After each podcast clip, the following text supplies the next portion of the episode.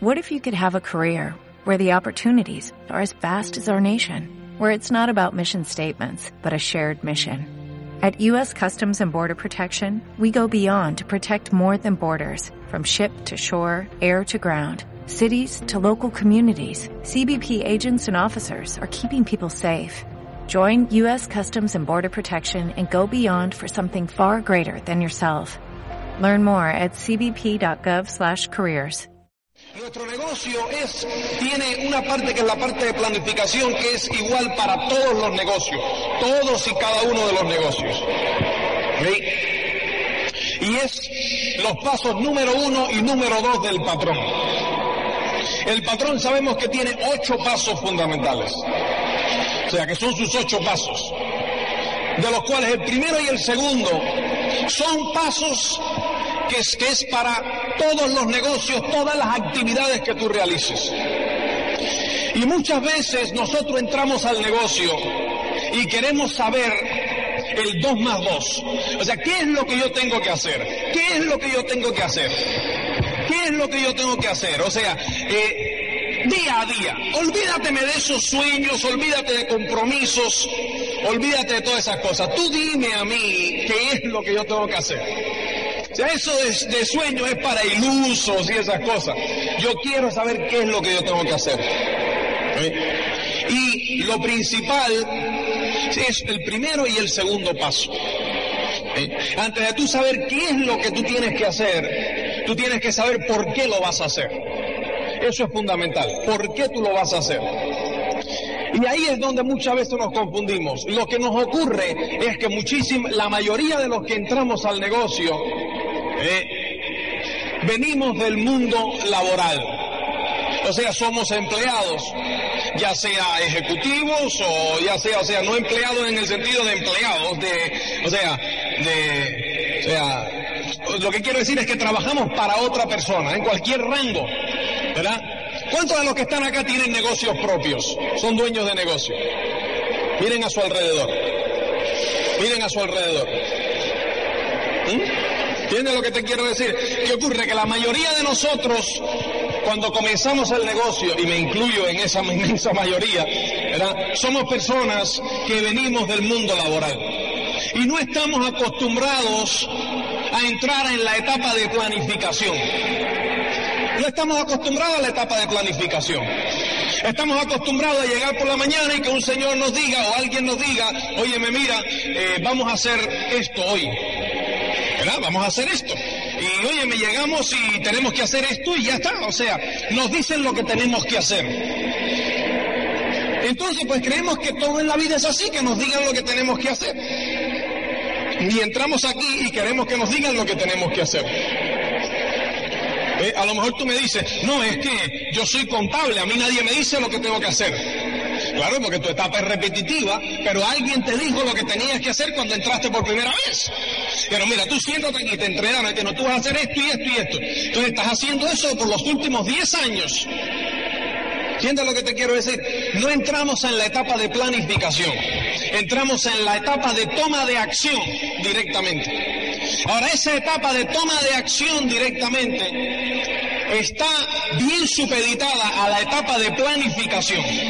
Alguien tuvo que planificar, alguien tuvo que soñar, alguien tuvo en un momento determinado que imaginarse en su mente antes de que esa actividad existiese que eso iba a tener lugar. Que alguien iba a tener a hacer eso que tú estás haciendo hoy.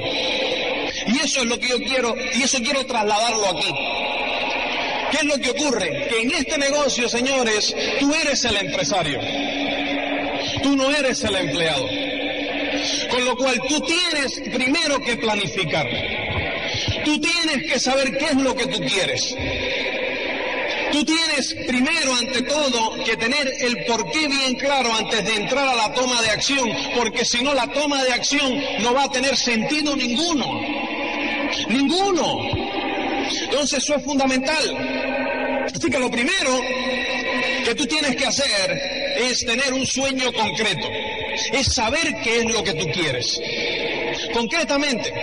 Y eso tiene distintas etapas. ¿Eh? Eso tiene distintas etapas. Y eso se puede adaptar, fíjate, a cualquier cosa que tú hagas. Cualquier cosa que tú hagas, cualquier cosa, por mínima que sea, eh, tiene que tener la respuesta a tres preguntas fundamentales. Y eso escríbelo. O sea, cualquier cosa en la etapa de la etapa de planificación tiene que tener tres cosas que es la respuesta a tres preguntas, que es el qué, el, el cuándo y el cómo. ¿Qué, cuándo y cómo? ¿Eh? O sea, y ese es el proyecto. ¿Eh? Fíjate que estamos entrando en la planificación. Estamos planificando primero, antes de entrar en, en la acción. Y eso es común para todos los negocios. Como ya te dije, común para todos los negocios. ¿Qué es lo que tú quieres? ¿Eh? Fíjate, yo te voy a poner un ejemplo, porque te voy a poner un ejemplo sencillito, para que tú veas que tú no puedes, tú no puedes eh, saber o iniciar una actividad. Tú no puedes iniciar una actividad hasta que tú no sepas concretamente qué, cuándo y cómo. Fíjate bien. Ahora mismo tú sales, estás ahí afuera y sales dos matrimonios. Se sientan en el coche, salen y cogen la carretera, o sea, cualquiera. Entonces terminó el seminario y tienen ganas de comer. Y están discutiendo entre los cuatro o hablando entre los cuatro dónde vais a ir a comer y no os ponéis de acuerdo. ¿A qué velocidad va ese coche? Probablemente no vaya a más de 20 o 30 kilómetros hora, ¿verdad? Despacito. Si vas por una calle de doble vía de esta estrecha, pues no sé si ya te ha ocurrido, empieza a pitarte el de atrás. Y tú que vas conduciendo empieza a ponerte nervioso. Y empieza a decir, pero apúrense, díganse, decidanse. ¿Nunca te ha pasado eso? O a mí es el único que me ha pasado. ¿Verdad que eso pasa? ¿Eh? ¿Por qué razón, señores? Porque ahí no se sabe nada. No se sabe ni qué, ni cuándo, ni cómo. Ahora fíjate, de repente cogen y dicen, oye, nos vamos a el restaurante B. Un restaurante cualquiera que sea, yo no conozco eh, Sevilla, pero un restaurante, por ejemplo, en, nos vamos a los Lebreros, al hotel, que ese hotel sí es conocido, harto conocido. Nos vamos a los lebreros. Ahora, ¿qué es lo que dices? Ya tú sabes qué. ¿Verdad? Ya tú sabes qué. O sea, tú vas lo que es los lebreros. ¿Cuándo? Ese es un ejemplo tan pequeñito, o sea, tan pequeñito que responde a la segunda pregunta. ¿Cuándo? Ahora. ¿Cuándo vas a ir a los lebreros? Ahora mismo. ¿Verdad? Ahora, esas dos preguntas, ¿qué respuestas, perdón, al qué y al cuándo, ya tú crees que pone en marcha el coche rápidamente? No. Porque fíjate, tú mentalmente, mentalmente, y esto reflexiona conmigo un momento, tú en cuanto dicen los lebreros, tú no aprietas el acelerador. Lo que ocurre ahí es que tú mentalmente tienes que haber ido a los lebreros. ¿Verdad? O sea, tú mentalmente, si te conoces Sevilla perfectamente, tú dices, bueno, cojo esta calle, torso a la derecha, a la izquierda, tal, y ahí estoy en los lebreros. Tú mentalmente has llegado a los lebreros y entonces aprietas el acelerador. Eso puede ser, depende de si conoces la ciudad o no, puede tardar desde medio segundo hasta minutos, porque entonces te paras a un lado y dices, ¿y dónde quedan los lebreros? ¿Cómo se llega allí? Y entonces te dan el cómo específico, ¿verdad? Eso, señores, es un proceso completo de un proyecto. ¿Mm? Tienes el qué, el cuándo y el cómo de un proyecto. Ahora, eso, señores, ocurre consciente o inconscientemente en la vida nuestra. Consciente o inconscientemente ocurre eso. O sea, el proceso de planificación, tienes que planificar. Planificar bien. Ahora, ¿qué ocurre, señores? Ese mismo proceso ocurre en este negocio. Tú tienes que saber qué es lo que tú quieres. O sea, tú tienes un sueño. Todo comienza con un sueño. Ahora, ¿qué sueño es? Empieza a responder las preguntas. ¿Qué? ¿Qué es lo que tú quieres? Independencia económica. ¿Mm? Independencia económica. Anótalo, independencia económica. ¿Eh? ¿Qué coche quieres conducir? ¿Qué es lo que tú quieres? ¿Qué es lo que tú quieres? ¿Mm? ¿Dónde quieres vivir? ¿Qué? Todo eso va ahí. Todo eso es lo que tú quieres. ¿Eh? Ahora, ¿qué ocurre, señores? Tú tienes que saber cuándo. ¿Mm? Ahora, ¿qué es lo que ocurre? Que entre que tú lo concibes y tú lo percibes, va a pasar unos cuantos años. O sea, tú no puedes pretender ser económicamente independiente mañana. ¿Qué ocurre entonces? Que tú lo tienes que anotar. En el ejemplo anterior, a ti no se te ocurre, si tú conoces Sevilla, coger y parar el coche y decir, bueno, déjame anotar, espérate. Los lebreros, ¿cuándo? ¿Ahora? ¿Cómo? Cojo la calle esta y voy aquí tal y cual. Porque la gente que está contigo te dice, ¿tú estás loco? ¿Qué te pasa? ¿Verdad? Lógicamente, ¿por qué razón?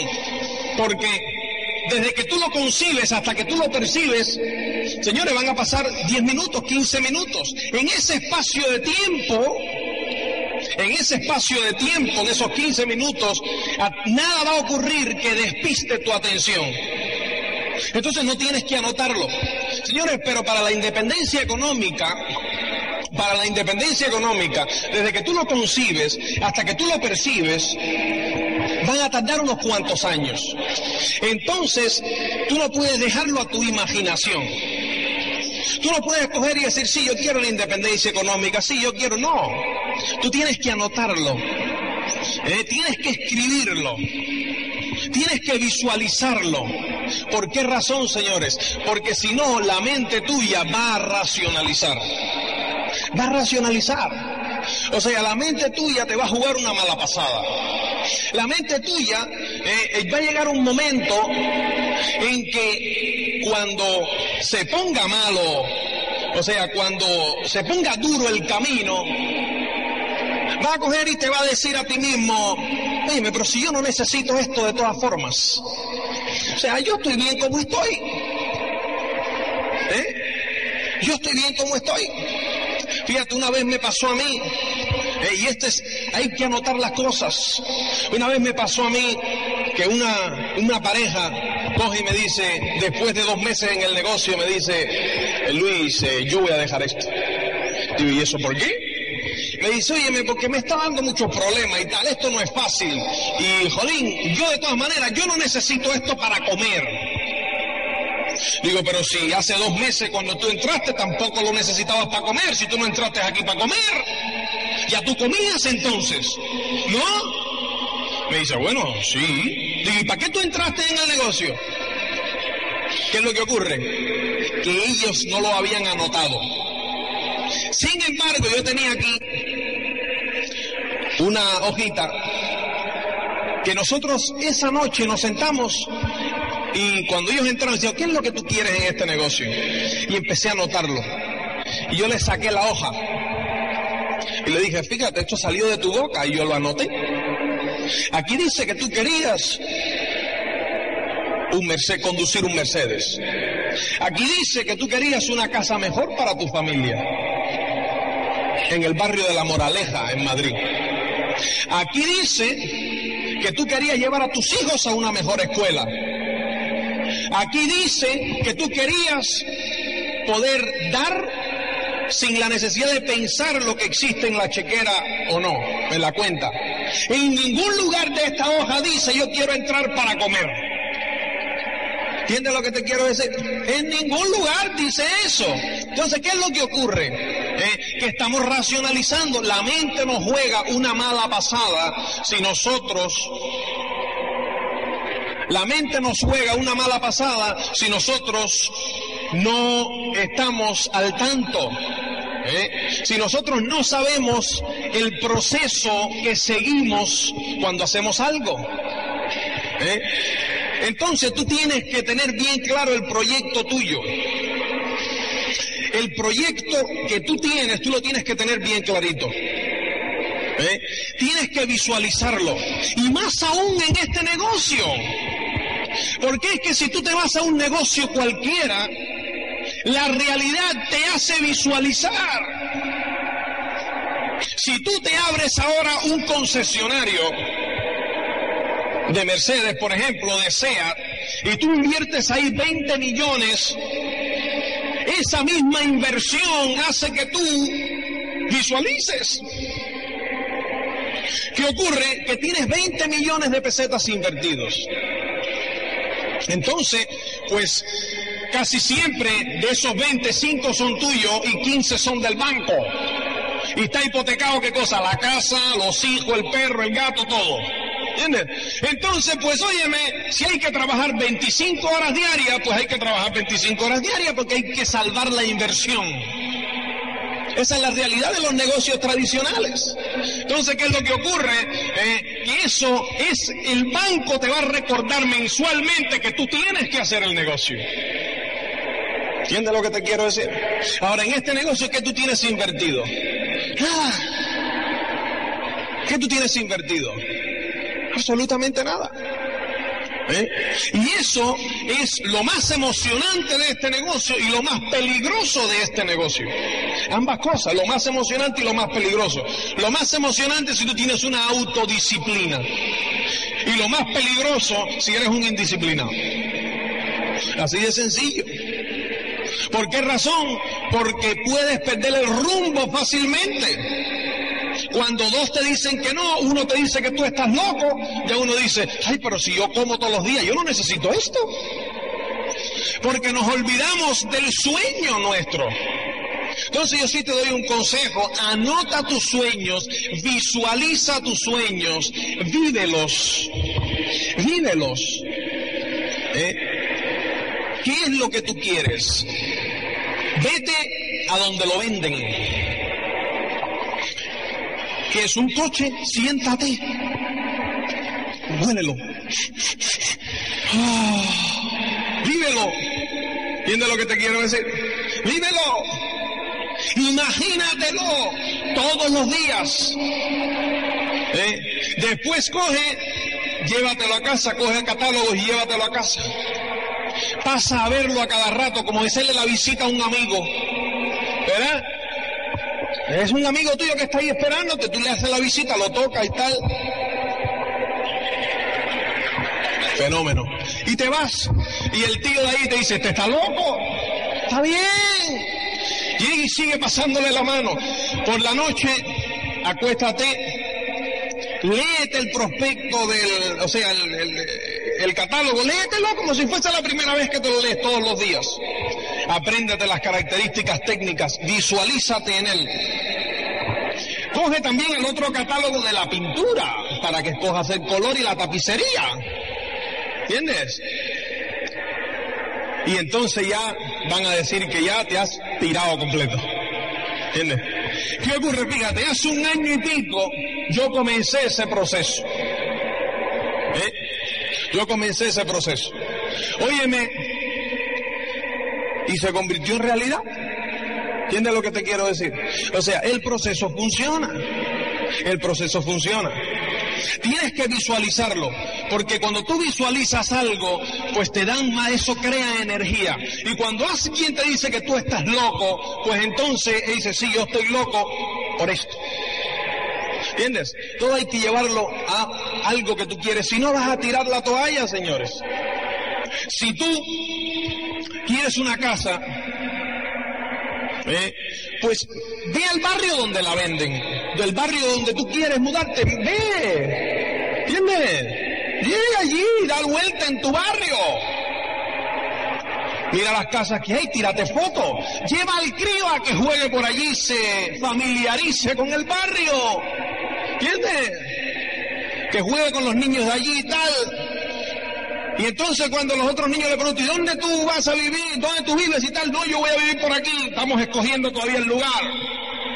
¿Entiendes? Vele diciendo, mira, dentro de poco vamos a vivir por aquí. Hasta que el niño se vaya familiarizando con el barrio, ¿entiendes?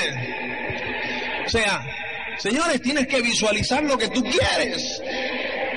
Vete a una agencia de viajes. ¿Dónde tú quieres ir con tu familia? Planea el viaje.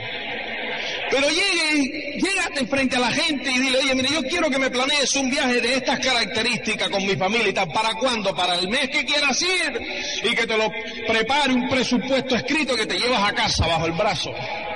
Entonces te sientas con la familia al lado de la mesa y vive el viaje. ¿Entiendes lo que te quiero decir? Eso, señores, pone en jaque a la mente. Eso, pone en jaque. Eso pone en jaque a la mente. ¿Eh? Entonces, pues, ¿qué es lo que ocurre? Que de repente, ¿eh?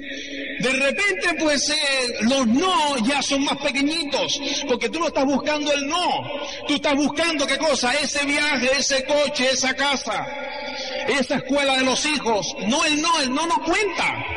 Porque es tan vivo el sueño que ya es parte de tu realidad que ya tú no puedes renunciar a él. Ya tú no puedes renunciar a él, pero tienes que ser capaz, tienes que ser capaz de poder visualizarlo vivamente, de que eso es tuyo, de que lo único que falta es el espacio de tiempo. ¿eh? Desde que tú lo concibes hasta que tú lo percibes, lo que te va a mantener en el camino en esos dos, tres, cuatro años va a ser la vivencia, o sea, lo que, la realidad que tú tengas de ese sueño. Porque van a haber obstáculos y muchos. Muchos, pero el obstáculo es el requisito indispensable para crecer. Tienen que haber obstáculos para crecer. Si no hay obstáculos, no hay crecimiento. ¿Eh? Lo que pasa es que muchos le huimos a los obstáculos. No, enfréntate a esos obstáculos. Porque ese es, la, ese es el requisito indispensable para hacerte mejor. Cada vez que tú te enfrentas a un obstáculo, siempre sales vencedor. Siempre sales vencedor. Porque si te sobrepones a él, ganas en experiencia. Y si te derrota, es una derrota momentánea. Una derrota no es un fracaso. El fracaso es cuando la derrota es permanente. Ahora, cuando es una derrota temporal, pues no hay fracaso ninguno. Al contrario, dice, hombre, ¿verdad que el toro era más duro de lo que yo pensaba? Te volviste a parar y volviste y te preparaste otra vez, aprendiste esa experiencia para cuando venga el otro toro. ¿Me entiendes? Ese es el obstáculo. Ahora, ¿tú te imaginas que tú nunca hayas tenido obstáculos? ¿Cómo vas a crecer entonces? ¿Te imaginas? Un niño sin obstáculos. ¿Tú te imaginas eso? ¿Cómo va a aprender si todos aprendemos de los obstáculos? ¿Tú te imaginas que vayas a la escuela? ¿Eh? ¿Cómo tú aprendes en la escuela? ¿Eh? Dos más dos, cuatro, ¿verdad? Primero tú aprendes los números. A ti no te entran de repente en una clase de cálculo. Dos más dos, pues cuatro. Primero los números, que dos más dos. Primero uno, dos, tres, cuatro, cinco y tal. Y después, vamos. ¿Y qué cosa? Tú, tú te imaginas el obstáculo que es para un niño aprenderse los números del uno al diez. Es un montón. Ahora, vence ese obstáculo y eso, ese, esa experiencia la utiliza para entonces aprenderlos del 10 al 20. Y después van desde el 20 al 30. Y después para comenzar a sumar, ¿va? Los obstáculos, lo mismo para leer. Primero las vocales, después las consonantes, después las une y comienza a leer. Es lógico. ¿Entiendes lo que te quiero decir? Entonces, esos obstáculos son fundamentales para poder crecer. Si no, no hay crecimiento ninguno. Entonces, pues en este negocio es exactamente igual. Tienen que haber obstáculos y los, los obstáculos te hacen fuerte. Ahora, te hacen fuerte si tú sabes dónde vas. Si tú no sabes dónde vas, hermano, te van a sacar del camino. Te van a derrotar. Va a ser un fracaso. Derrota permanente. ¿Eh? Y entonces pues te vas a quedar así y como ya te, caíste y dices, bueno, ¿y ahora dónde voy? Y pierdes el rumbo y ya dices, ay, esto no funciona. Entonces lo primero que tú tienes que hacer volviendo a las preguntas es el qué, la respuesta al qué, pero visualizada por escrito, por escrito. Ahora después tienes que tener el cuándo, el cuándo. ¿Cuándo tú lo quieres? Ponle fecha. Un proyecto sin fecha no es proyecto. Ay, es que yo tengo miedo y si le pongo fecha a lo mejor no llego. Y entonces, qué vergüenza. ¿No? Miedo a poner metas por miedo al fracaso, por miedo a no llegar. Señores, es que un proyecto sin meta no es proyecto. Fíjate, tú no, ¿cuántas veces tú no has pasado por ahí y dice urbanización no sé qué segunda fase? Es el nombre del proyecto. No sé, eh, viviendas de no sé cuánto. Nombre del proyecto. Fecha de terminación. Agosto de 1992. ¿No tiene fecha? Ellos podían no poner la fecha y podían decir, óyeme, ¿cuándo se termina el proyecto? Ver, cuando se termine. ¿Cuándo se termina? Cuando se termine. ¿Qué sé yo? ¿Para qué vamos a poner la fecha? A lo mejor no llegamos. Mucha gente yo le pregunto, óyeme, ¿cuándo vas a llegar al 21%? ¿Cuándo? Pero tú nunca has visto el plan. Cuando tengo un millón doscientos mil puntos. Bien sencillo, ¿no? Más sencillo imposible.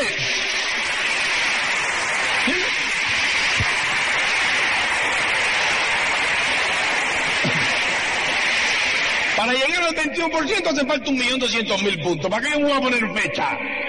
¿Total? Sí, cuando llegue y en la computadora diga el día 31 hubo un millón doscientos, ya entonces soy 21%. ¿No? Fíjate qué sencillo. ¿Tú te imaginas la unidad europea sin fecha?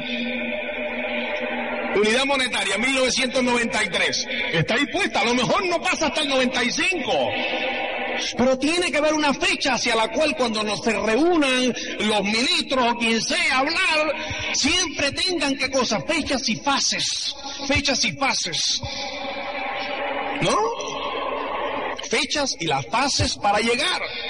Ay, que después no siga, no importa, en vez del 93, vamos a ponerlo para el 94. Pero ¿cuándo se cambia la fecha? La fecha se cambia, señores, a las 12 de la noche del día 31 del mes que uno pone la fecha. Hasta las 12 de la noche hay posibilidades. ¿Qué es lo que hacemos muchos de nosotros? Ponemos en vez de cambiar los planes, cambiamos la fecha. Yo veo que otros ponen fecha. Otros son más osados y dicen, no, yo voy a poner la fecha. Entonces dicen, 21%, junio. Entonces, eh, coge y te se trazan, ¿no? Los distintos meses. Y como dicen, en, en marzo, eh, o abril, abril llega a final de abril y no están al 15. Entonces ellos dicen, julio. En vez de el plan de acción, cambia la fecha. Al revés completo. Y entonces dice, bueno, y en julio, ahora en julio. Pero entonces, ya en abril, eh, tampoco llegan al 15. Y entonces, bueno, ya, y cuando lo dice, el 21 cuando dice, no, en agosto va a terminar el año fiscal ¿Entiendes? Atrasando la fecha. En vez de cambiar los planes. Señores, los planes se ponen en arena y se cambian de acuerdo a las circunstancias. Las metas se ponen en hormigón. Esas son fijas. La meta es fija. La meta es fija y los planes son variables. Tú tienes que ajustar los planes a la situación y meter la tercera, la cuarta, la quinta, la cuarta si vas en montaña, vas cuesta abajo, etcétera. Pero la meta no cambia. La meta no cambia. Puede que haya un desvío y tal. No, pero entonces ¿qué hay que hacer? Echar un poquitico más el acelerador, a expensas de que te ponga alguna multa y tal por exceso de velocidad. Pero hay que, ¿entiendes? Recobrar tiempo. Entonces, señores, la meta es importantísima, la fecha concreta de cuándo tú vas a llegar. ¿Quién es lo que te quiero decir? ¿Cuándo tú vas a llegar? Y después que ya tú tienes eso, eh, ya pues comienza, ya tienes el proceso de planificación. ¿Qué es lo que tú quieres? Visualizado por escrito, que te quema, puesto en figuras por todos los lugares, el cuándo, con fecha concreta, ¿eh? y entonces viene la tercera parte, que es el cómo, el plan de acción. Y entonces entran los otros puntos del patrón. Pero antes de entrar a esos puntos hay que tener ciertos compromisos. ¿Entiendes lo que te quiero decir? Primero ciertos compromisos. O sea, acuérdate del qué, acuérdate del cuándo. ¿Qué y cuándo? ¿Mm? Bien concreto. Y el cómo lo vamos a tratar en un momentico. Antes de eso, para asegurar bien el qué y el cuándo, vamos a hablar un poquito de algunos compromisos que le tienes que echar al qué y al cuándo. Compromisos concretos. Y aquí a mí se me ocurren dos compromisos básicos que tú tienes que tener en cuenta. Dos, bien básicos. El primer compromiso que tú tienes que tener es déjame ponértelo de esta forma, el mismo compromiso que tú haces con tu jefe, el mismo. O sea, hay personas que por una eh, mística razón están dispuestos a hacer cosas por otra persona que no están dispuestos a hacer por su familia. Y es triste. Y eso los aparta del camino a la independencia económica. Están buscando el camino fácil y entonces pues no están dispuestos a poner toda la carne en el asador. Hay personas que cogen y te dicen, no es que yo no puedo venir a este seminario porque es que estaba lloviendo, o es que lo que sea, o es que me llegó una familiar, mi tía, de visita. Pero, o te dicen, es que yo tenía, oye, es que tengo un catarro y tengo un cansancio y tal. Sin embargo, si el lunes por la mañana tienen esa misma situación que tienen hoy, eso no es excusa para ir a la escuela, ah, perdón, para ir al trabajo. Eso no es excusa para ir al trabajo. Y no llamamos al jefe y le decimos, oye, es que tengo catarro. O es que tengo a mi tía aquí. Vamos al trabajo. Entonces, para ser rico a otro, si hacemos todos los compromisos. ¿Para hacernos ricos nosotros? No.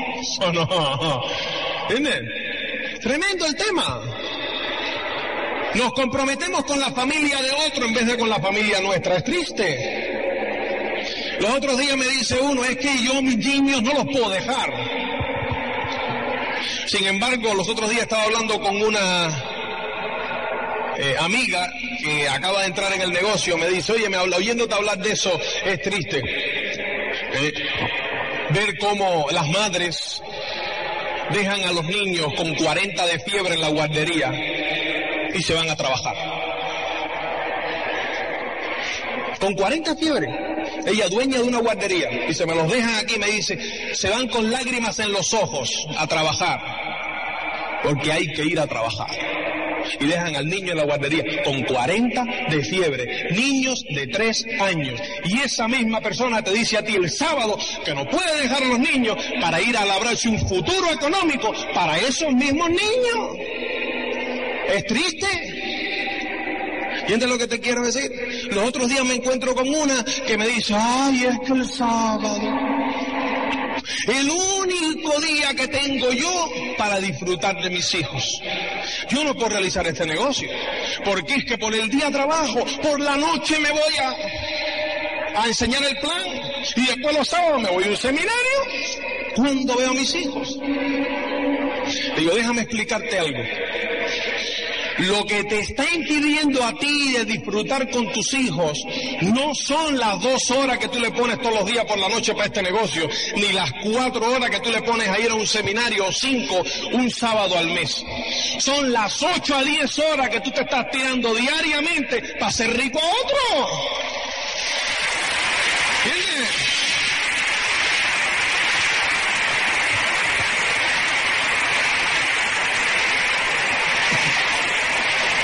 Eso es lo que te impide a ti disfrutar de tus hijos. A las 10 de la mañana, cuando el nene mejor está, que se levanta, ¿eh? no, ni eso, porque lo tienes que levantar a las 7, en horas interpectivas, para llevarlo con el frío y llevarlo a la guardería. Entonces, pues, a las 10 de la mañana, cuando el niño está más fresco, ahí tú das, dale que te pego trabajando para ser rico otro cuando el niño está más fresco. Y cuando tú estás más fresco. Entonces, cuando el niño está más cansado y cuando tú estás más cansado, entonces ¿qué quieres jugar con el niño? Tremendo el tema. O sea, es que, señores, hay que hacer ciertos sacrificios. Hay que hacer ciertos sacrificios. Los otros días llego a un lugar a hacer una orientación y de estas cosas que llego tarde. Yo casi nunca llego tarde, pero ese día llegué entonces, pues eh, llego, llegué 42 ese día, pues de verdad que eh, hubo una, esto no te voy a contar la historia, pero eh, llego 45 minutos tarde, 45, yo llegaba con una vergüenza. Y llego ahí de verdad, o sea, llegaba y fue, le digo como, o sea, digo, oye, me fue mi responsabilidad. O sea, yo estaba resolviendo, me llamaron de Estados Unidos, pues estaba haciendo el problema de la convención, que ustedes saben que la convención se va a llamar la milagrosa. Han habido 700 mil cambios. Pero bueno, entonces pues estábamos, eh, estábamos, o sea, tratando los cambios y tal y cual, y estas cosas que me llaman de Estados Unidos, y a la hora de salir tuve que resolver esa situación. Porque, óyeme, están en juego 15 mil personas. Entonces, pues había que establecer prioridades, y estas cosas que llego tarde, digo, señores, es mi responsabilidad. Eh, he llegado tarde. Espero que me disculpéis, y, pero no vais a arrepentir y tal, o sea, vamos a comenzar. Y había un señor ahí delante que me dice, eh, espero que tenga usted una buena justificación para llegar tarde. Seguramente, si en vez de ser yo quien llegue tarde, es su jefe que llega tarde, el lunes por la mañana, o que el jefe lo haya citado en vez de a las 8 que él comienza a trabajar, lo haya citado a las 7 de la mañana para hacer ciertas cosas en el trabajo y nadie tenga llave y el jefe no pueda llegar hasta las 8 y esté fuera en el trabajo sentado, ¿no? En el invierno pasando frío porque no puede entrar y llega el jefe a las 8 seguramente lo recibe, llega el jefe y le dice, hombre, hermano, discúlpame y tal, es mi responsabilidad. Y dice, no importa, señor Rodríguez, pero no importa, si aquí estábamos, no importa. ¿Entiende? Usted tranquilo. Tómese su tiempo, tranquilo, tómese su tiempo, que faltaría más, señor Rodríguez. O sea, usted es una persona tan ocupada, bueno. No, ni, ni, me tiene que decir nada, ¿eh? El hecho de que yo pueda coger una pulmonía da igual. Mal rayo me parta, pero usted tranquilo. ¿Entiende lo que te quiero decir? Para ser rico a otro, todas las pleitesías. Para hacerte rico tú, rígido. ¿Entiendes? Rígido. Si no me llega el producto en 15 días, me rajo. Yo no entiendo. No entiendo.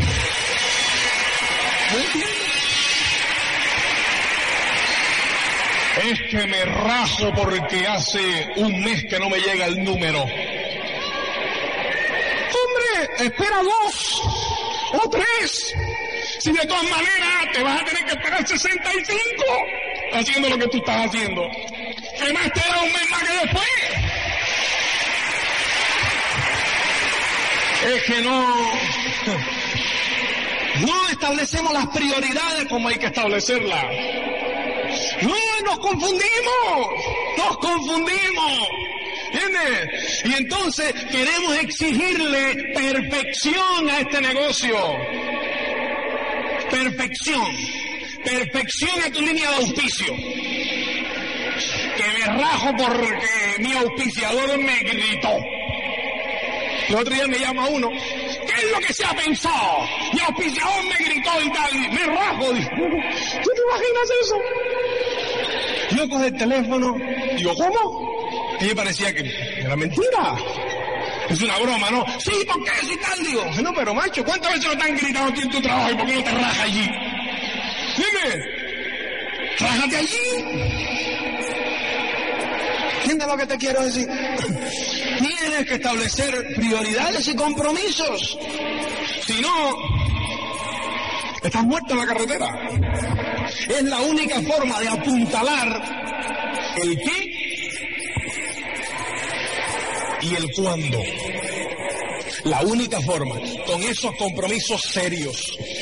Ese es el primer compromiso. Segundo compromiso.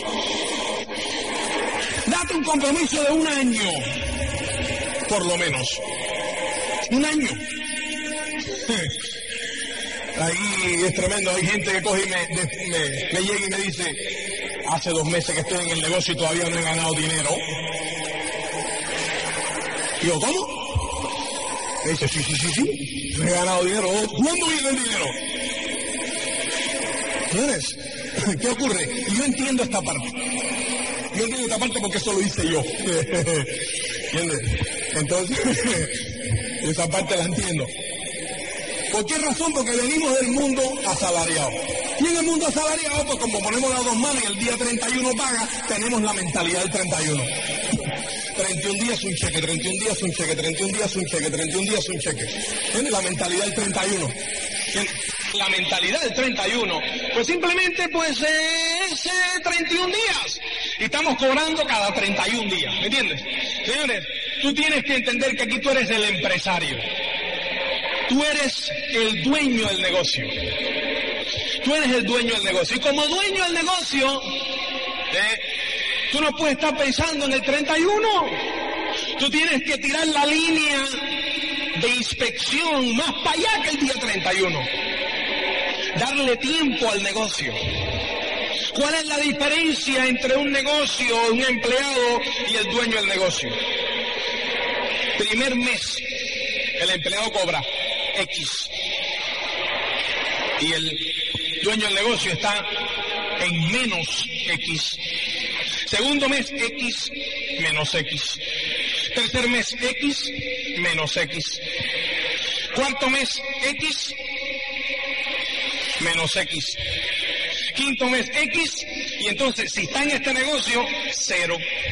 Si está en el tradicional, está en ese jueguito como tres o cuatro años. ¿Entiendes? Señor. Entonces, pues este, el empleado X, uno. X, 1, X, 2. Y después llega un momento que es X, X. Llega un momento que es X, X más 1. X, X más 2, X, X más 3, X, X más 4, X, X más 100, termina el año. X más la inflación, X más 120, X más la inflación, X más 120. Y así hasta los 65 años aquí. Y aquí eres el dueño del negocio. Puede que aquí llegue X y fracasaste. Sí, pero por lo menos estabas luchando por algo. ¿Entiendes lo que te quiero decir?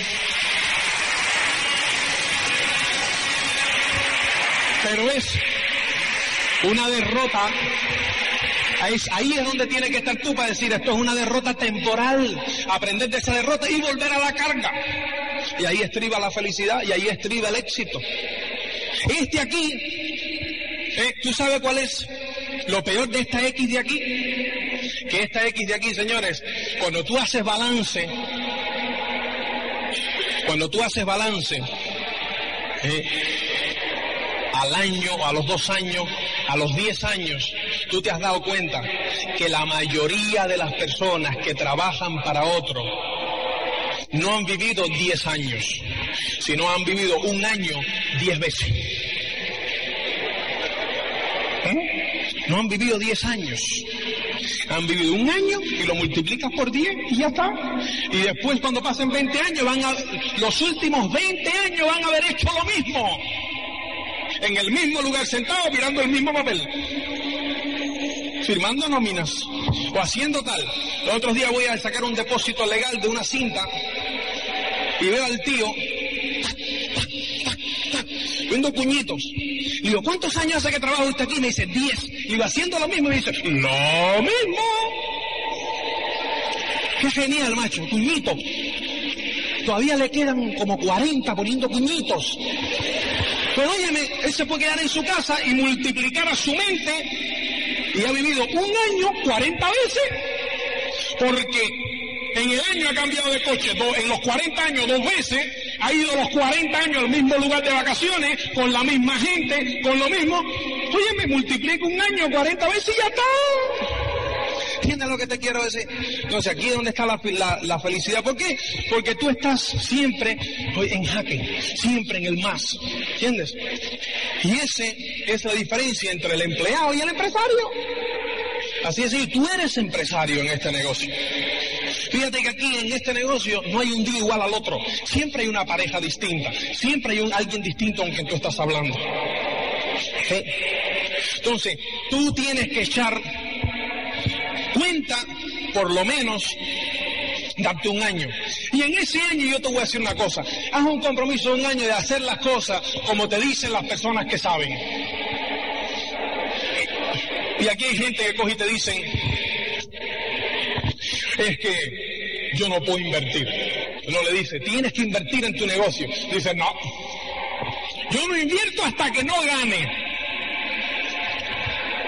Digo, ¿cómo? Es que es el ramalazo del empleado. Digo, ¿cómo es eso? Dice, no, no, no, no, yo nada más que voy a invertir exactamente lo que gane. Digo, bueno, ¿eh? estás en tu negocio, señores.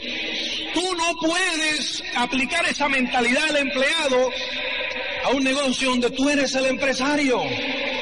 No puedes. Tú tienes que ir con la mentalidad del empresario. ¿Tú te imaginas que ahora tú vayas, que tú utilices esa misma mentalidad para abrir una zapatería? ¿Tú te imaginas? Llegas y pones, te regalan el local, porque no puedes invertir, o sea, tu familia te regaló un local y dice, bueno, yo voy a poner una zapatería. Y le pones el letrero afuera con, pintura que te, regalaron también porque no puedes poner un letrero. Porque no has ganado, ¿no? Entonces pones zapatería. Entonces llega la gente del barrio y dice, ¡eh, Paco! ¿Qué tal la zapatería y tal? Bien, hombre, fenómeno. ¿Cuándo la abre? No, ya está abierta. ¿Cómo que está abierta? Sí. Hombre, ¿y dónde tienen los zapatos? Yo no estoy esperando a que la gente compre primero para comprarlo. ¿Entiendes lo que te quiero decir? No funciona esa mentalidad. No funciona. ¿Entiendes? O si no le pones bar. Hombre, ¿cuándo lo abres? Ya está abierto.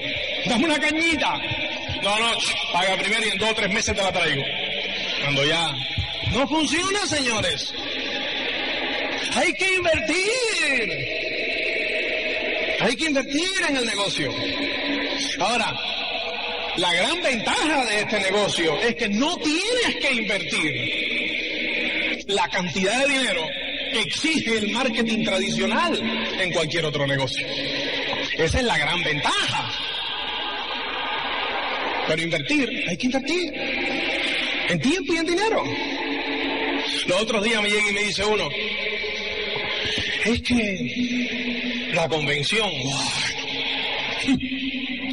son eh, 60 eh, mil pelas, cuando no se había hecho el cambio.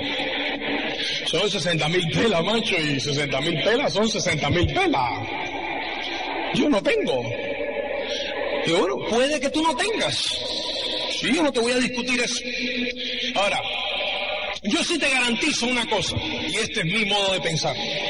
En la vida, a todo lo que tú le das prioridad, uno, emergencia, uno, aparece y se hace. Aparece dinero, aparece tiempo, aparece lo que haya que aparecer para que eso se realice. ¿Correcto eso? ¿Cuántas veces tú no has estado y el coche se te ha roto? Se ha llevado a arreglar. De repente. De repente pues se oye, me te dicen, macho, son 60 mil pelas. ¿Qué ocurre? Yo no sé cómo ni de dónde, pero esas 60 mil pelas aparecen. ¿No correctos? ¿Por qué razón? Porque se le ha dado prioridad uno. ¿No? Los otros días me dicen, es que yo no tengo tiempo. Es que yo no puedo dejar el trabajo y tal. Y esto es comparando mal y pronto. Los otros días estaba viendo yo a un amigo que me decía, macho, se me ha puesto mi madre enferma en Coruña, me tengo que ir. Digo, hombre, ¿y el trabajo? Me dice, no, ya me las he arreglado. Porque tenía prioridad uno. Cuando tú tienes prioridad uno, aparece el tiempo y aparece el dinero. Prioridad uno. ¿Eh? Ahora,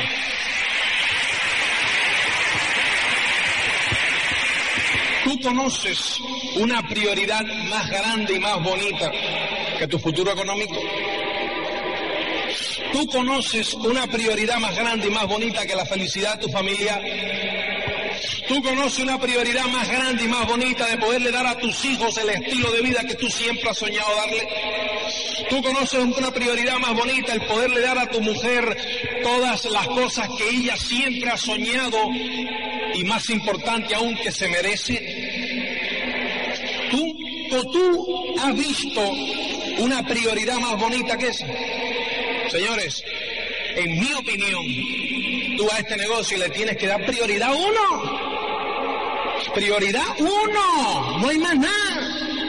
Estamos hablando de tu futuro económico, la felicidad de tu familia. ¿Entiendes? Entonces, ¿qué es lo que ocurre? Que muchas veces, porque tú le das prioridad uno, la gente coge y te dice, es que estás fanatizado con ese asunto, lo único que hablas es de ese asunto, no te ha pasado nunca. ¿Mm? Cuando tú estás comprometido, te dicen fanático. ¿Tú sabes qué? Sinceramente, yo no he conocido a nadie, y a mí me encantan las autobiografías, que haya hecho algo grande en la vida, que no haya estado fanatizado con su proyecto. Fíjate una cosa, el fanático siempre es fanático a los ojos de otra persona. Él simplemente lo ve tan claro, lo ve tan claro, que para él eso es normal. Dice, pero ¿qué, fanatismo, qué fanatismo hay en esto? Simplemente, hoy yo veo un, qué tan claro, que es lo que quiero, veo, le he puesto una fecha y he visto un camino tan claro para conseguirlo, que yo no veo nada extraño en esto. Todo el mundo, grandes futbolistas, grandes cantantes, grandes del mundo de cualquier negocio u otra actividad, en un momento u otro le han dicho fanático. ¿Por qué? Porque es fanático a los ojos de otra persona que no entiende lo que es establecer un compromiso definido y claro con un proyecto. Así de sencillo. Tú tienes, señores, establecer ese compromiso claro con el proyecto que tú quieres. ¿Cuál es mi consejo? ¿Sí? Que tú date un año, date un año, un añito. Tú coja- y en un año, en un año, tú desarrollas el negocio de acuerdo al sistema. Eh, desarrollalo. Exactamente como nosotros te decimos que lo hagas. Como está en el patrón. Asiste a todas las actividades, vete a todos los seminarios, vete a todas las conferencias, vete a todas las convenciones, apúntate en el standing order, estate en todo. Y después al año raya, suma, resta. Y entonces saca tu balance. Saca tu balance. ¿Qué puede pasar? ¿Qué puede pasar? ¿Que no estés contento con el balance? ¿Sigues haciendo lo que estás haciendo? ¿Que estás contento con el balance? Entonces echa para adelante. ¿Entiendes lo que te quiero decir? Los otros días me dice uno, pero es que un año es un año. Digo, ¿cuánto hace que tú estás trabajando? Tú estás trabajando. Me dice, 20 años. Digo, no en balde, como dice Carlos Gardel, 20 años no son nada. ¿Y 20 años qué son? Haciendo lo que tú estás haciendo todos los días. ¿Entiendes? Pero lo más bonito es que ahora entra el año 21 y tiene que volverlo a hacer. ¿Entiendes? O sea, ¿entiendes cuál es el compromiso que te estoy diciendo? Échate un año para que tú veas lo que puede hacer este negocio en un año en tu vida cuando tú lo haces correctamente. Cuando tú lo haces correctamente. Y esos son los dos compromisos. Los dos compromisos. El compromiso de hacer exactamente por tu negocio lo mismo o más de lo que tú estás dispuesto a hacer en tu otra actividad que te está dando los medios para vivir hoy. Y lo segundo es darte el compromiso de un año, dos compromisos. Ahora, eso señores, ¿qué viene a hacer? A apuntalar el qué y el cuándo. A apuntalar qué es lo que quieres y cuándo lo quieres. Y todo esto que hemos hablado hasta ahora, señores, es lo que va a configurar tu actitud en el negocio. La actitud tuya, la postura tuya hacia el negocio. Eso que nosotros hemos hablado ahora es lo que va a hacer que tú veas el negocio como un arma para ser económicamente independiente o veas el negocio como un negocito que te va a dar 5 o 10 mil pesetas mensuales. Y de acuerdo a la actitud que tú tengas y a la postura que tú tengas, entonces tú vas a desarrollar el cómo efectivamente o no. Entonces, mucha gente entra al negocio y quieren saber cómo desarrollar el cómo, sin saber el por qué. Y por eso se estrellan. Ahora, cuando tienes un por qué claro, tienes unos sueños claros, un qué, un proyecto definido por escrito, con una fecha concreta en hormigón, con unos compromisos sólidos y fuertes, entonces estás listo para entrar en el plan de acción con la visión y la postura que se necesita en este negocio. Yo veo que hay, yo te voy a decir una cosa, señores, del 2 al 8 es como el 2 más 2. 2 más 2 es 4. Hoy lo fue hace 20 años y lo será en mil años. 2 más 2 es 4. Y el invitar, el contactar, el, el tal, es el 2 más 2. Siempre va a ser el mismo. Y los otros días me dice uno, hombre, ahora yo contacto y la gente viene y al principio contactaba y la gente no venía. Digo, tú has variado la forma de contactar y nos sentamos a analizarlo y llegamos a la conclusión que él no ha variado la forma de contactar. Es la misma forma de contactar y ahora era eficaz.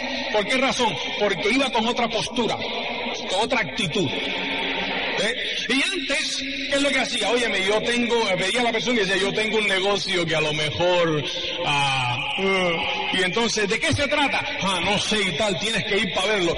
Y, pero óyeme, dímelo, si no, no voy. Ah, mira, son unos productos y tal, y no sé qué. Ay, no me interesa. Joder, es que nadie viene. ¿Entiendes? Tú vas a ser, Señor, efectivo, muy efectivo, única y exclusivamente si tu actitud es buena. ¿Mm? Si tu actitud es buena. Entonces, tienes que hacer hincapié en la actitud. Yo veo a gente que me pregunta y me dice, dice, es que tengo una lista pequeña. Entonces yo lo miro y le digo, y ellos esperan que yo le hable de cómo añadir gente a la lista. Y le digo, no, si esa no es la forma muchísimo menos. No tienes que, tú no tienes que aprender a añadir gente a tu lista. Tú tienes que mejorar tu actitud. Me dice que tiene que ver una cosa con la otra. Bien sencillo. Que si tú mejoras tu actitud, ya entonces pones mucha más gente en la lista. Ay, es que yo no sé contactar. Tienes que mejorar tu actitud. ¿Y qué tiene que ver el contactar con mi actitud? Bien sencillo.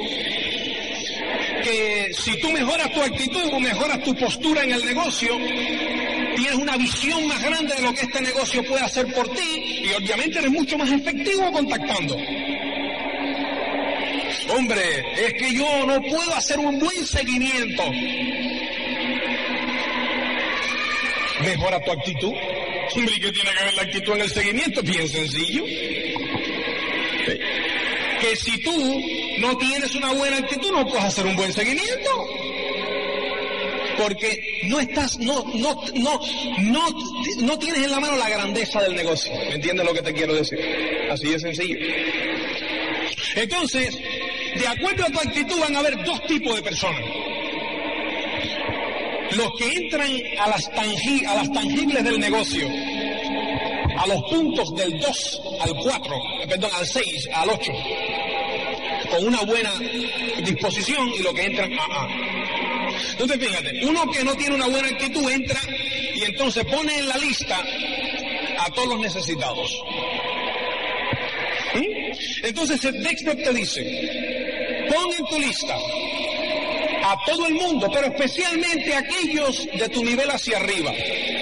Y entonces la gente ahí nos confundimos, creemos que es del nivel económico, no, es del nivel de ambición. Este no es un negocio de ociosos, señores, esto es un negocio de ambiciosos. Esto es un negocio de ambiciosos. Entonces, pues tienes que poner en el negocio de tu nivel de ambición para arriba. ¿Eh? Y entonces, fíjate, yo cuando me siento con uno de mi gente, ayudarle a hacer la lista, veo a la gente en la lista y yo siempre le pregunto, ¿quiénes son los más bravos de aquí, de la lista esta? Y me dicen, bueno, yo creo que fulano, fulano y fulano. Y siempre mi pregunta es, ¿por qué? Entonces, pues de ahí yo, por su respuesta, sé cuál es su grado de actitud. Si coge y me dice, ay, es que fulanito está muy bien porque es que se ha quedado sin trabajo. Y entonces pues tiene 10 hijos y no tiene con qué darle de comer. No es que a fulanito no haya que enseñarle el negocio, ojo, pero, ¿me entiendes? Está inclinándose hacia los necesitados. Y yo, claro, no mido por ese, pero si sus 10 o 15 más bravos, él lo pone en orden prioritario de necesidad, entonces tiene un problema de actitud.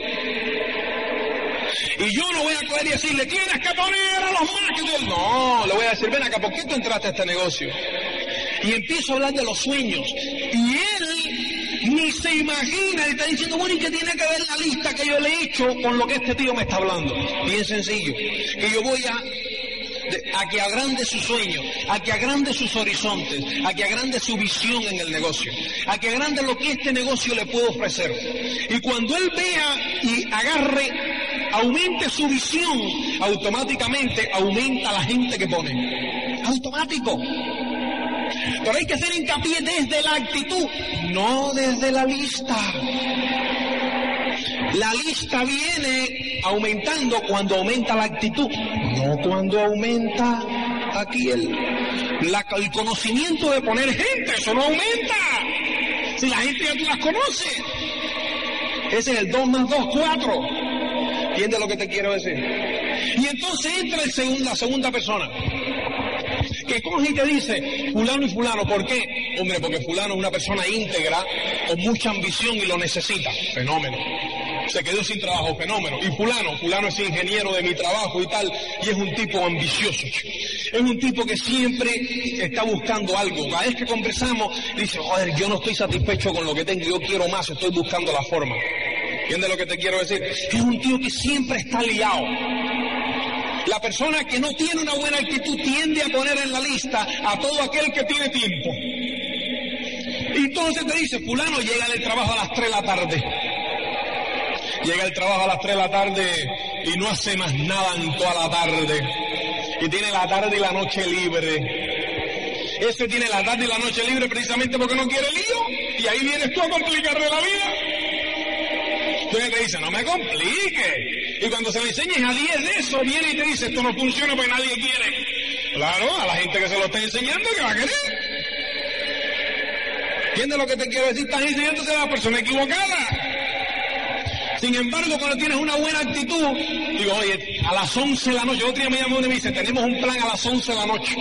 Porque es un tío que nada más que puede a las 11 de la noche, digo, cuenta conmigo. Que ese tío, efectivamente, le digo, oye, y eso, bien sencillo, nos sentamos al plan y le digo, dime, ¿por qué tú vienes ahora? Digo, macho, buscando las habichuelas para la familia. O sea, que ya estoy loco buscando una forma. Le digo, siéntate aquí que te voy a explicar este tema. Y enseguida, entonces cuando, cuando termino me dice, macho, yo todos los días llego a las 11 de la noche, pero yo creo que entre 11 y 2 de la mañana podemos hacer algo de esto. ¿Entiendes? Que está buscando más. Y ese está liado, pero está liado porque quiere más. Y el que tiene una buena actitud busca ese tipo de persona. El que quiere más. El que no, siempre busca al necesitado. Y no solo al necesitado, sino al que más tiempo tiene, al que trabaja de 8 a 3 y no hace nada por la tarde.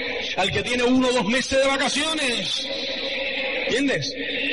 Al que tiene el trabajo fijo y está buscando un pluriempleo. ¿Entiendes?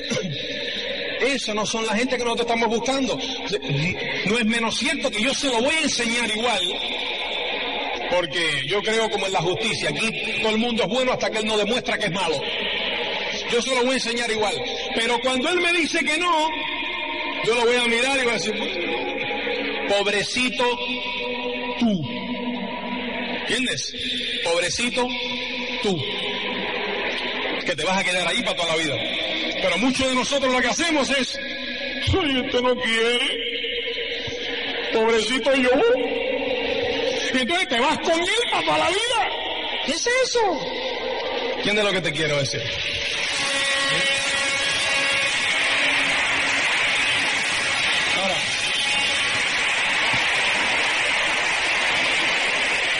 ¿Qué ocurre? Tienes la lista. 100 nombres con buena actitud, buena gente, gente con compromiso, gente que quiere más, gente ambiciosa. Entonces, pues, vamos a invitarlo. Vamos a invitarlo. El que tiene una buena actitud, invita bien. El que tiene una buena actitud, llega haciendo un favor a las personas. El que tiene una mala actitud llega pidiendo un favor de las personas. Y entonces nadie viene. Nadie viene. Llega, hombre fulano, ¿qué vas a hacer mañana por la noche? Ay, es que tengo un compromiso que viene una gente ahí a enseñar una cosa a casa. Oye, hazme el favor de venir y tal, hombre, y tal. Es que tal. ¿Entiendes? ¿Por qué? Porque lo que está buscando es una cosita que le va a dar 5 o 10 mil pesetas. Y a lo mejor no lo dice así. Y a lo mejor lo dice de la misma forma que el que tiene buena actitud. Oye, ven a mi casa a las 8 y tal. Pero se le ve el plumero, o sea, se le ven los ojos.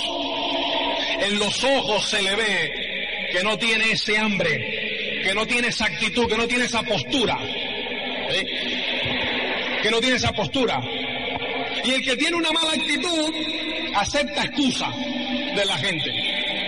El que tiene una mala actitud invita y dice, no, es que no puedo porque tengo no sé qué, ah, está bien, y se va. El que tiene una buena actitud coge y le dice, óyeme, ¿qué te parece, fulano, mañana a las 8 que lo que tengo es un fenómeno? Hombre, ¿y qué es lo que tiene y tal? Es que mañana tengo una entrada para el teatro a ver a la caballé. ¡Cancela la caballé! ¡Tú ven para acá! ¿Entiendes? Por eso tú lo puedes hacer si tú tienes una buena actitud. Si tú tienes una mala actitud, dice la caballé. ¿Cómo voy a poner este negocio al lado de la caballé? ¿Entiendes? ¿Entiendes lo que te quiero decir? Porque ves este negocio como un negocito de cinco mil pesetas. Entonces, pues figúrate, la caballé, la caballé. ¿Entiendes? Así de sencillo. Yo cuando digo, olvídate de la caballé y tú en casa, que después vamos a poder alquilar tú y yo a la caballé para que una ópera en el cuarto está. Ya está, se acabó. Ya está. ¿Entiendes? Pero ¿qué es lo que te va a dar el negocio a ti? ¿Cinco mil pesetas? ¿O te va a ser económicamente independiente? Eso depende de qué, de la actitud. Entonces, cuando yo veo una persona que una otra vez tras otra no puede invitar a nadie y no puede tener a nadie en casa a la hora de una reunión, no tiene un problema de invitación. Y la mayoría de nosotros nos volcamos en enseñarlo a invitar.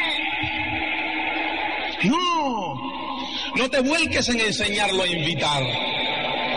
Vuélcate en elevarle su actitud y decirle, vaya ven acá, ¿por qué tú estás en este negocio? Eso a mí me encanta. Entonces yo ahí le cruzo completo. Porque él cree que yo le voy a enseñar a invitar y ahí yo voy y le digo, ¿por qué tú estás en este negocio? Explícame. ¿Y? No, hombre, y tal. ¿Tú crees que esto te puede hacer a ti económicamente independiente? Bueno, yo espero. Tal. Pero tú lo esperas nomás. O sea, Nacho, entonces voy a donde, a por el sueño. ¿Eh? ¿Tú te imaginas lo que esto te puede dar? ¿Tú te imaginas lo que esto tal? Y entonces voy poniéndolo como una moto. ¿Entiendes? Entonces voy poniéndolo como una moto y me siento y le digo, coge el teléfono. Agarra el teléfono. Marca ahí. ¿Eh? Llama a esa persona. ¿Tú crees de verdad que este negocio te va a dar eso? Sí. Fenómeno. Llama y dile, Pepe, mañana a las 8 aquí en casa, que lo que tengo en la, que tengo es un proyecto que no te lo van a imaginar. Y como tiene esa actitud momentánea, porque es, es mi actitud la que tiene, ¿me entiendes? No es la de él, pero por algo se empieza. ¿Entiendes? Ah, y ve que funciona. Le digo, ve, lo que tienes que elevar es tu actitud, no la forma de invitar. ¿Entiendes lo que te quiero decir? La cinta de contacto para invitar. La cinta de contacto. O sea, yo la cinta de contacto la utilizo. O sea, cuando yo, déjame ponértelo de esta forma. Si yo conozco una persona que es mi vecino y lo hemos visto un montón de veces y hemos hablado un montón de veces, yo lo voy a coger y le voy a decir, óyeme Rafael, mañana en mi casa a las 8, que lo que te voy a presentar es un fenómeno. Ya está, y no te falta cinta, no te falta nada. Con el vecino al lado, con el que tú conoces. Lo que te voy a presentar es fuera de serie. Lo que tengo en la mano es sensacional. Pero ¿y qué es, hermano? ¿Qué? Mañana nos vemos a las 8. Y me voy. Yo he tenido gente cuando yo le dicho que a las 11 de la noche me llaman a casa y me dicen, voy para allá, hermano, no puedo ni dormir. ¿Qué es? Mañana te enteras. Pero óyeme, que intriga, digo, ni intriga ninguna. Cuando tú lo veas, entonces vas a decir, hermano, esto es sensacional. ¿Cuándo tú puedes decir eso? Con ese entusiasmo y esa alegría. Bueno, tú te crees lo que tú estás diciendo. Pero si tú no te lo crees, tú estás diciendo, bueno, y si le digo eso y después no le gusta. ¡Qué vergüenza, qué corte! ¿Entiendes? Eso es problema de tu actitud. Eso es tu actitud. Porque cuando a mí me dice, pero tú, tú me, tú me has llamado a mí con eso, para esto. Digo, hombre, económicamente independiente, pero, pero, eh, yo me extraño de que él se ponga así. Eh, pero, Nacho, tú conoces algo mejor que esto. No me digas, cuéntamelo. No, porque si tú me dices que no es esto, no, cuéntamelo. Dale. Se quedan así. Bueno, yo, ¿tú conoces algo que te puede hacer económicamente independiente en cinco años? Con esta inversión, cuéntamelo. Entonces, ¿pero qué hace el que no tiene poca actitud? Hombre, yo pensaba que te iba a gustar. Vamos, yo lo siento haberte hecho perder el tiempo. ¿Entiendes? Entonces, problema de actitud.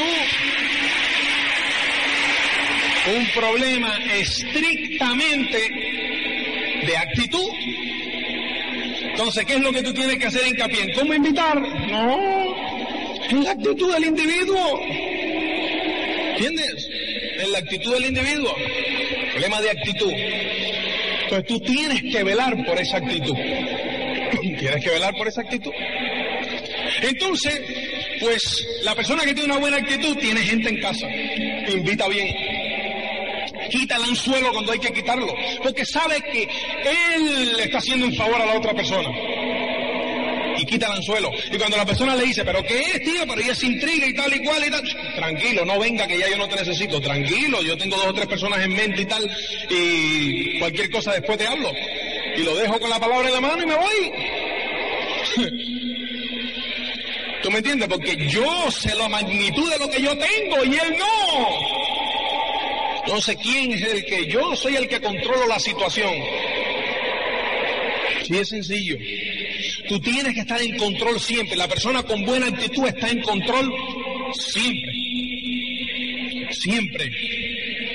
Pero tú tienes que estar en control. Ahora, venimos después de dónde? El día de la reunión. El día de la reunión. La persona de una buena actitud llega, está vestido bien, tiene el teléfono descolgado, desconectado, tiene el televisor fuera, tiene los niños fuera.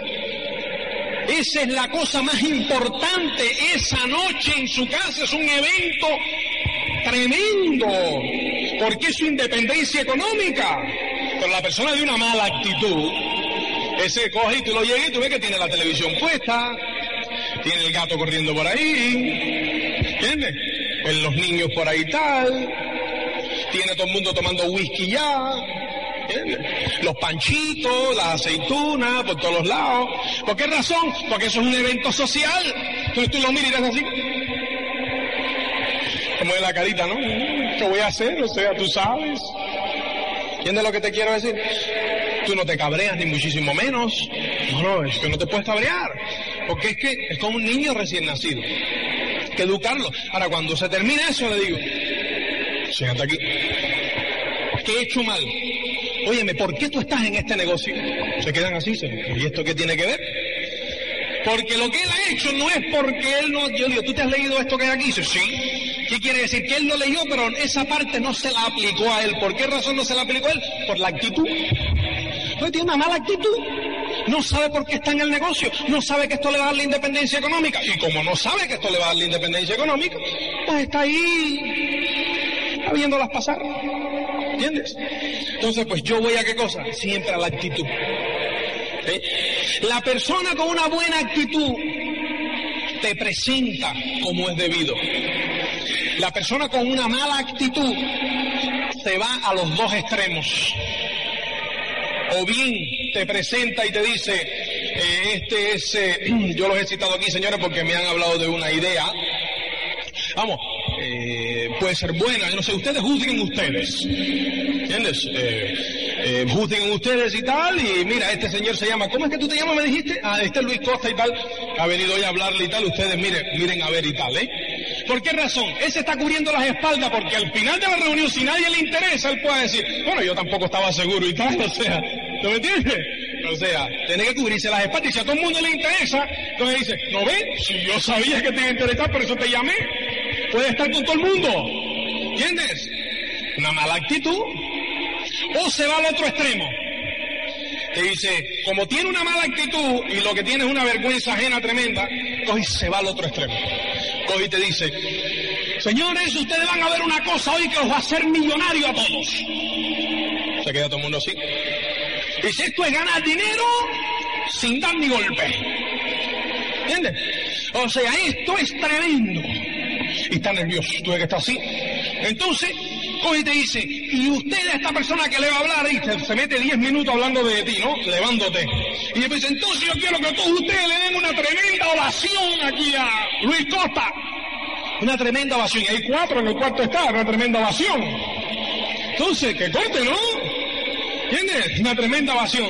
Y le des un fuerte aplauso. ¿Entiendes? No, señores, esto no es así, cada cosa en su lugar. La persona que tiene una buena actitud, llega y dice, señores, yo los he citado a ustedes aquí porque tengo entre manos un proyecto para ser económicamente independiente que es sensacional, es fuera de serie. Yo he traído conmigo una persona que es un gran amigo, aquí está Luis Costa, para que le explique los detalles del tema. Y después que terminen, ustedes van a estar tan entusiasmados como estamos nosotros. Nosotros vamos a hacer el negocio y queremos que ustedes vengan con nosotros. Entonces, eh, mira, sin más, Luis Costa, por favor, pasa por aquí. O sea, por favor, Luis Costa, cuando quieras. ¿Entiendes? O sea, sin ovaciones ni nada. Una casa no pidas aplausos. Por favor, cuando quieras. Aquí es diferente. En otros lugares cada cosa tiene su lugar. ¿Me entiendes lo que te estoy diciendo? O sea, que eso es fundamental. Pero tú tienes que cuidar tu actitud. Después viene el seguimiento.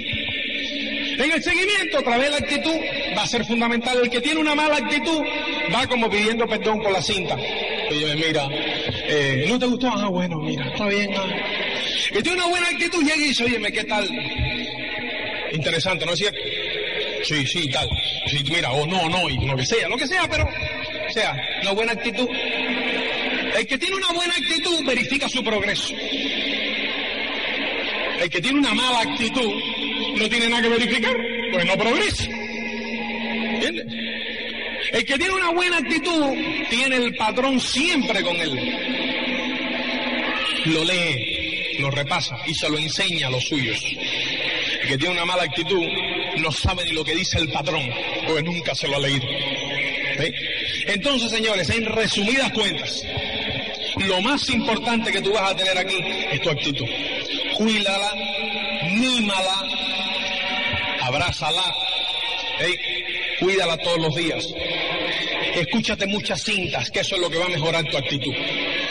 Escúchate tus cintas, ve a los seminarios, ve a las convenciones, porque ese sistema, en mi opinión, es el sistema, el mejor sistema que hay en el mundo, porque es bueno para todo el mundo. Es bueno para el que es ingeniero y es bueno para el que es médico y es bueno para el que está fregando platos y es bueno para el estudiante y es bueno para el jubilado y es bueno para todo aquel que tenga un sueño grande y para todo aquel que quiera ser económicamente independiente. Es bueno para todo el mundo. Y eso es un sistema grande. Los queremos mucho y nos vemos más tarde. Muchas gracias.